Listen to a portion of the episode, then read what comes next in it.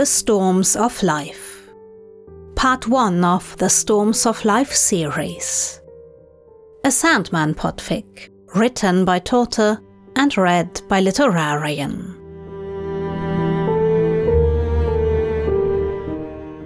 Chapter 7 Summary Hob frets, Dream broods, Lucienne demands a book back. Away, away, ye notes of woe! Be silent, thou once soothing strain, or I must flee from hence, for oh, I dare not trust those sounds again. To me they speak of brighter days, but lull the courts, for now, alas, I must not think, I may not gaze on what I am, on what I was. Lord Byron.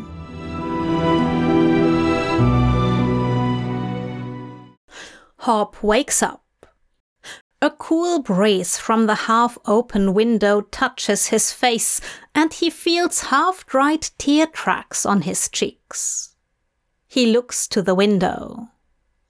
The sky is dark still, only the barest tint of grey blue announces dawn to be not far away. The sweet smell of roses is in the night air. Hob feels indescribably sad, like he has lost something precious. He buries his face in his pillow and sheds a few more silent tears. He remembers the dream of the cellar, although it is fading a bit. Hob has seen the glow. He thinks he'll never forget its color. He thinks he knows what it was. The soft flutter under his fingers. The delicate core of a black ball of rage and pain, so soft and vulnerable that the barest brush of his fingertips felt enough to damage it. He thinks that that night at the warehouse, he has touched something his stranger would have never even allowed him to look at, much less touch. He has witnessed, he knows, the heart of his friend, or whatever it is that powers that multifaceted, beautiful being of his. It feels like blasphemy suddenly to have reached out for it again. The panic in his friend's eyes. Hob's stomach twists at the memory. He has hurt his friend again. Unwittingly, maybe, but because he wants too much, just like the last time.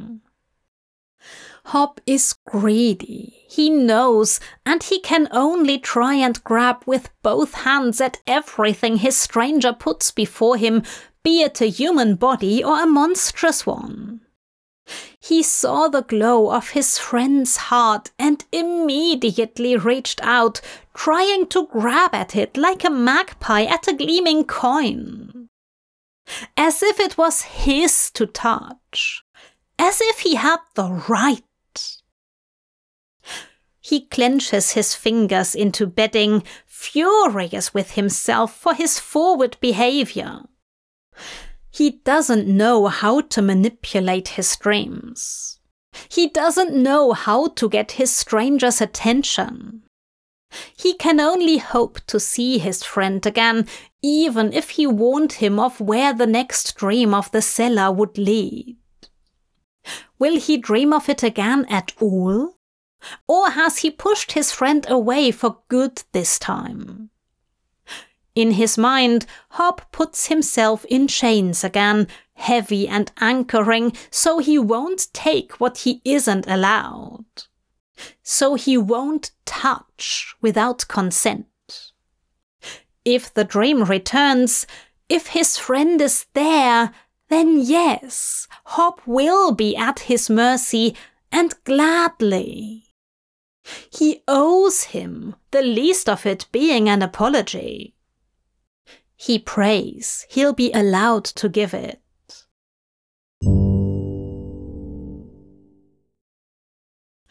My lord, I really must insist. The library does not take kindly to prolonged absence of books. It has been two years. Dream scowls at her, but then pulls out the red book and wordlessly hands it to her. Thank you, sir. Lucienne smiles pointedly and tucks Robert Gadling's latest dream journal against her chest. You are, of course, welcome to pursue it again at any time in the library. Dream's mouth twitches into a frown and he turns away. Lucienne wonders again at his mood. He still seems more preoccupied than usual with something only he himself is privy to. She will endeavor to find out what it is. She knows her lord is only ignoring the fact that she will read the book he just gave back to her so that they can both pretend she will not do so. This way, she can't talk to him about whatever she finds without admitting to nosing around in his private affairs. It's a problem, but one for a later time. Lucienne makes her way back to the library and settles down to read.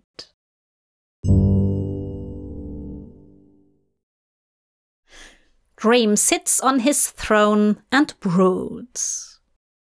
Since he ended Hob Gadling's latest dream of him, he has felt a curious melancholy. I miss you. His heart had been laid open, and Hob had reached out. I miss you so much. Dream feels again a pulse in his chest, and a rosy light spills out of his robes.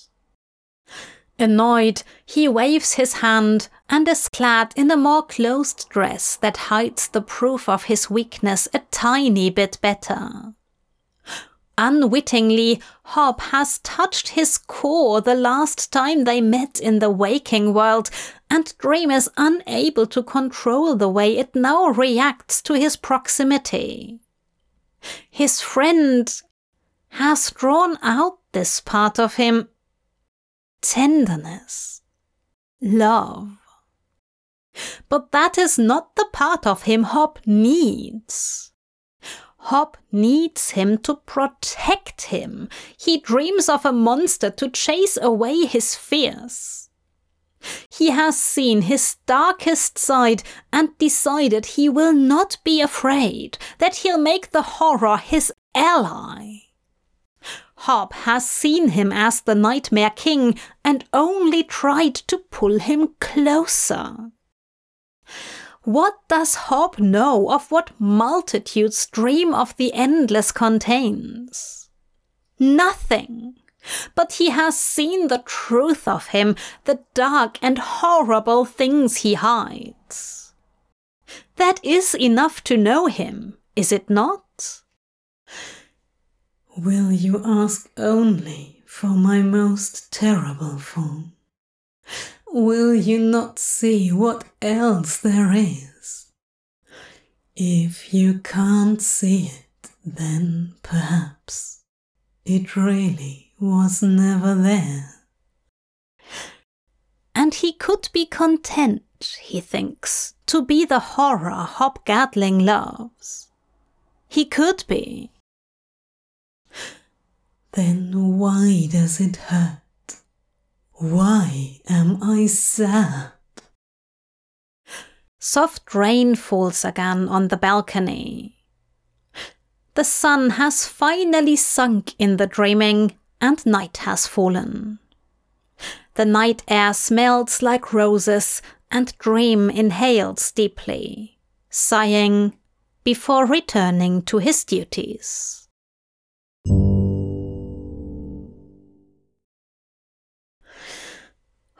Researches mythological beings and gods again.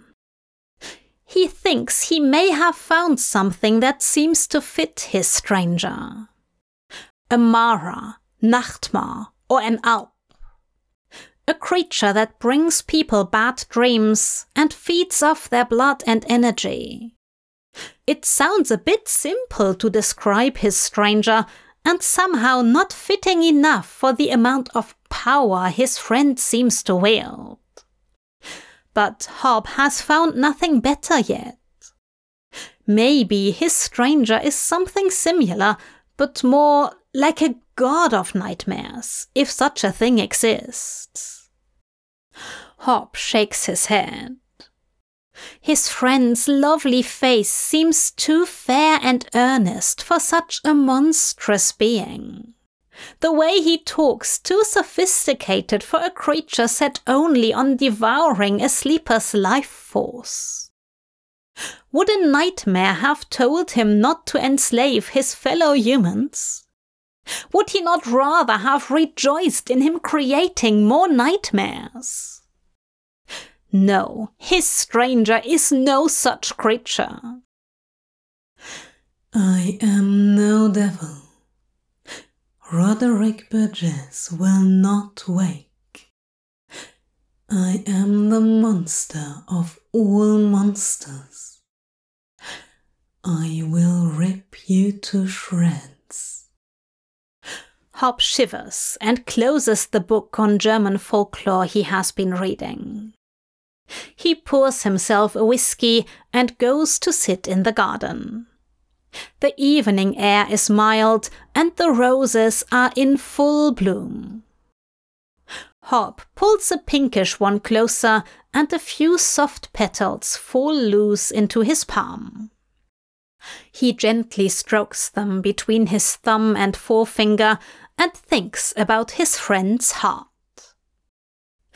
What monster has a heart as soft as this? There's more to you than meets the eye, my friend. He doesn't think he'll ever be able to go back to how they were.